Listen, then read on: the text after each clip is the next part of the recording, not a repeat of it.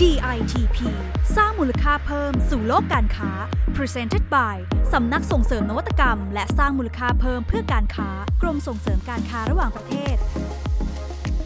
กระแสรักโลกหนุนความต้องการพลาสติกชีวภาพแบบก้าวกระโดด ผู้ผลิตบรรจุภัณฑ์ต้องเร่งศึกษาและปรับตัวให้ทันเกม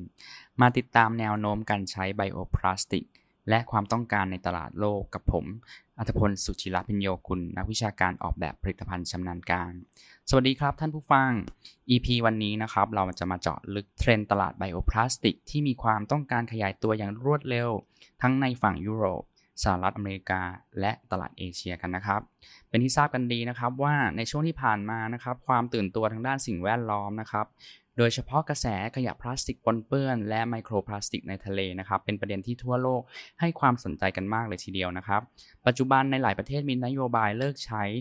หรือลดปริมาณการใช้พลาสติกจากปิโตรเลียมกันมากขึ้นนะครับ โดยหันมาใช้วัสดุทดแทนอย่าง พลาสติกชีวภาพหรือไบโอพลาสติกจึงกลายเป็นคำตอบสำคัญนะครับ เกิดความต้องการการขยายตัวอย่างรวดเร็วโดยเฉพาะเพื่อการทดแทนผลิตภัณฑ์พลาสติกแบบใช้ครั้งเดียว เช่นพวกขวดพลาสติก แผ่นฟิล์มใสถนอมอาหาร และถุงพลาสติกนะครับ จนกลายเป็นเทรนด์ใหม่ที่เราต้องจับตามองกันเลยนะครับ ก่อนที่เราจะพูดถึงโอกาสทางธุรกิจนะครับ เรามาทำความรู้จักพลาสติกชีวภาพ หรือไบโอพลาสติก คำว่าไบโอพลาสติกนะครับ เป็นคำเรียกรวมๆ ของพลาสติกที่มีส่วนประกอบ ที่ทำมาจากธรรมชาติ ไม่ว่าจะน้อยหรือมากนะครับ จะทำให้เกิดการย่อยสลายได้ดีกว่าพลาสติกที่ผลิตจากปิโตรเลียม หรือพลาสติกธรรมดาที่เราใช้กันในปัจจุบัน แต่ในปัจจุบันยังมีความเข้าใจที่คลาดเคลื่อนกันอยู่บ้าง เช่น มีคนเข้าใจว่าหากใช้ถุงไบโอพลาสติก หรือแก้วไบโอพลาสติกแล้วสามารถทิ้งที่ไหนก็ได้ เพราะมันจะย่อยสลายได้ตามธรรมชาติ แต่จริง ๆ แล้วไบโอพลาสติกมีทั้งแบบที่ย่อยสลายได้เองตามธรรมชาติ และแบบที่ต้องนำไปกำจัดด้วยกระบวนการพิเศษ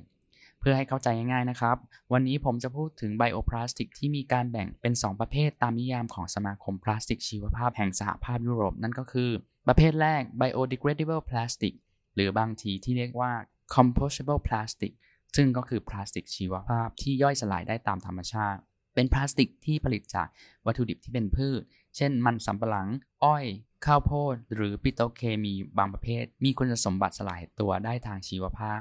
และเมื่อย่อยสลายแล้วจะไม่หลงเหลือสารพิษไว้บนโลกนะครับ ส่วนไบโอพลาสติกอีกประเภทก็คือไบโอเบสพลาสติกหรือพลาสติกชีวมวล เป็นพลาสติกชีวภาพประเภทสลายตัวไม่ได้ทางชีวภาพ แม้จะผลิตจากวัตถุดิบจากพืชเหมือนกัน แต่กระบวนการทางเคมีหรือชีวภาพในการผลิตเพื่อทำให้คุณภาพเหมือนพลาสติกทั่วไป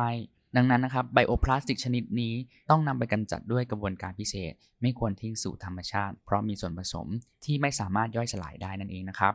ท่านผู้ฟังรู้จักไบโอพลาสติกกันแล้วนะครับ ตอนนี้เรามาดูกระแสและเทรนด์ธุรกิจไบโอพลาสติกกันนะครับ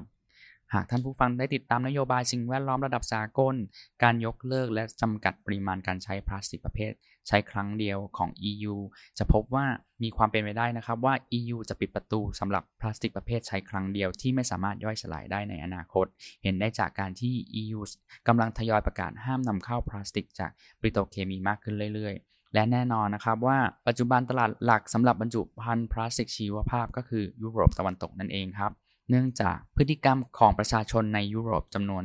75%นะครับยินดีจ่ายเงินเพิ่มขึ้น เพื่อซื้อสินค้าที่เป็นมิตรต่อสิ่งแวดล้อมนั่นเองครับรองลงมาก็คืออเมริกาเหนือซึ่งมีการบริโภคบรรจุภัณฑ์พลาสติกมากที่สุดในโลก และมีการยกเลิกการใช้บรรจุภัณฑ์พลาสติกในบางพื้นที่นะครับ เช่น แคนาดา เม็กซิโก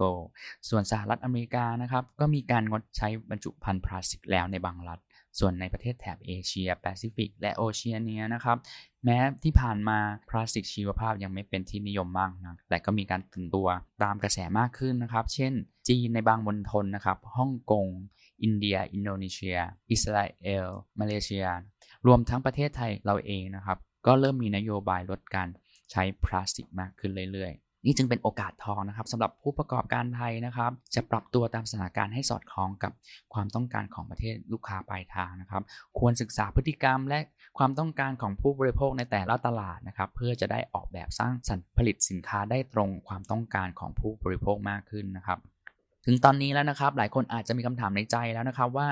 บ้านเรายังไม่ค่อยมีเทคโนโลยีขั้นสูงในการผลิตไบโอพลาสติก แล้วผู้ประกอบการไทยจะมีศักยภาพในตลาดนี้แค่ไหน ผมตอบเลยครับว่ามีมากเลยนะครับ เนื่องจากประเทศไทยเราเองนะครับ มีวัตถุดิบการผลิตไบโอพลาสติก ไม่ว่าจะเป็นอ้อยข้าวโพดมันสำปะหลังนะครับ จนทำให้เราเป็นผู้ส่งออกเม็ดพลาสติกชีวภาพอันดับที่ 3 ของโลกเลยทีเดียวนะครับ นอกจากนี้นะครับปัจจุบัน สวทชนะครับหรือสำนักงานพัฒนาวิทยาศาสตร์ และเทคโนโลยีแห่งชาติ สามารถพัฒนาถุงพลาสติกที่ทำจากมันสำปะหลังได้แล้วนะครับทำให้ไทยมีศักยภาพในการขยายการผลิต และความต้องการการใช้พลาสติกชีวมวล และพลาสติกย่อยสลายได้มากขึ้นนะครับ และถ้าพูดถึงผู้ผลิตไบโอพลาสติกในประเทศไทย ถ้าไม่พูดถึง PTT GC ก็คงจะไม่ได้นะครับ PTT Global Chemical หรือ GC ในฐานะผู้ดำเนิน ธุรกิจเคมีพันในประเทศไทยเป็นองค์กรชั้นนำระดับประเทศเลยนะครับ ที่มีหลักการและแนวคิดด้านความยั่งยืนผสมผสาน กับความพร้อมในการปรับตัว และพัฒนาตนเองอยู่เสมอนะครับ มุ่งมั่นและให้ความสำคัญกับเรื่อง sustainability and circular economy นะครับการ upcycling ขยะพลาสติกเป็นเสื้อผ้า และสินค้าไลฟ์สไตล์ต่างๆ รวมทั้งการผลิตพลาสติกชีวภาพเพื่อป้อนตลาดพลาสติกนะครับปัจจุบัน GC ได้มีการผลิตพลาสติกชีวภาพ ที่ได้รับการรับรองว่าเป็น food contact grade ปลอดภัยในการ ใช้สัมผัสอาหาร และมีการทำฉลาก GC compostable เพื่อการันตีและทำให้ผู้บริโภคทราบว่าพลาสติกชิ้นนั้นนะครับสามารถย่อยสลายได้ตามธรรมชาติ ปัจจุบันมีองค์กรร้านค้าหลายรายนะครับเริ่มนำผลิตภัณฑ์ไบโอพลาสติกที่มีฉลากดังกล่าวนะครับไปใช้งานแล้วนะครับ เช่นคาเฟ่อเมซอนนะครับในส่วนของแก้วร้อนและหลอดนั่นเองครับ นอกจากนี้นะครับด้วยแนวคิดทำคนเดียวไม่เท่าเราทำด้วยกัน GC จึงได้จับมือกับ ผู้ประกอบการที่สนใจในการทำธุรกิจที่เป็นมิตรกับสิ่งแวดล้อมในลักษณะ partner นะครับเพื่อร่วมพัฒนาความเป็นไปได้ใหม่ ๆ ตามแนวคิด GC Circular Living ในการใช้ทรัพยากรอย่างรู้คุณค่า เพื่อสร้างสรรค์ผลิตภัณฑ์ใหม่ๆ ที่ตอบโจทย์ธุรกิจ และทำให้เกิดแบรนด์ที่เป็นมิตรต่อผู้บริโภคและสิ่งแวดล้อมมากขึ้นนะครับหนึ่งในนั้นก็คือ Modern Form นะครับซึ่งร่วมกับ GC ทำโครงการเฟอร์นิเจอร์คอลเลกชัน Modernable Furniture ทำเฟอร์นิเจอร์จากไบโอพลาสติกและเม็ดพลาสติกที่ได้จากขยะอุตสาหกรรม หรือ Industrial Waste นะครับผลิตเฟอร์นิเจอร์ด้วยกระบวนการ Upcycling ในราคาที่คนจับต้องได้นะครับ ตอบโจทย์ทั้ง Outdoor และ Indoor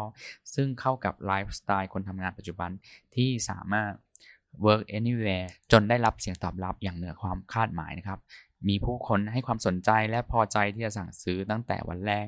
ที่เปิดตัวคอลเลกชันกันเลยทีเดียวนะครับ อีกแบรนด์ที่น่าสนใจก็คือ Qualy นะครับ แบรนด์ของใช้ของตกแต่งบ้าน ที่มีดีไซน์และลูกเล่นเก๋ๆนะครับ เป็น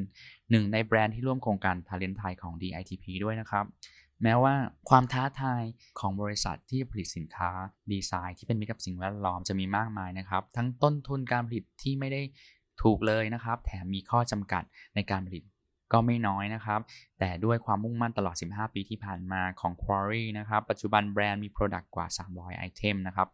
ผลิตจากไบโอพลาสติกที่สามารถนำกลับไปรีไซเคิลได้ 100%โดยที่ไม่เหลือทิ้งเป็นขยะ และปัจจุบันก็ได้มุ่งไปสู่กระบวนการการผลิต Product ใหม่ๆ จากขยะพลาสติกที่มีอยู่โดยร่วมมือกับหน่วยงานต่างๆนะครับเพื่อเพิ่มประสิทธิภาพการรีไซเคิล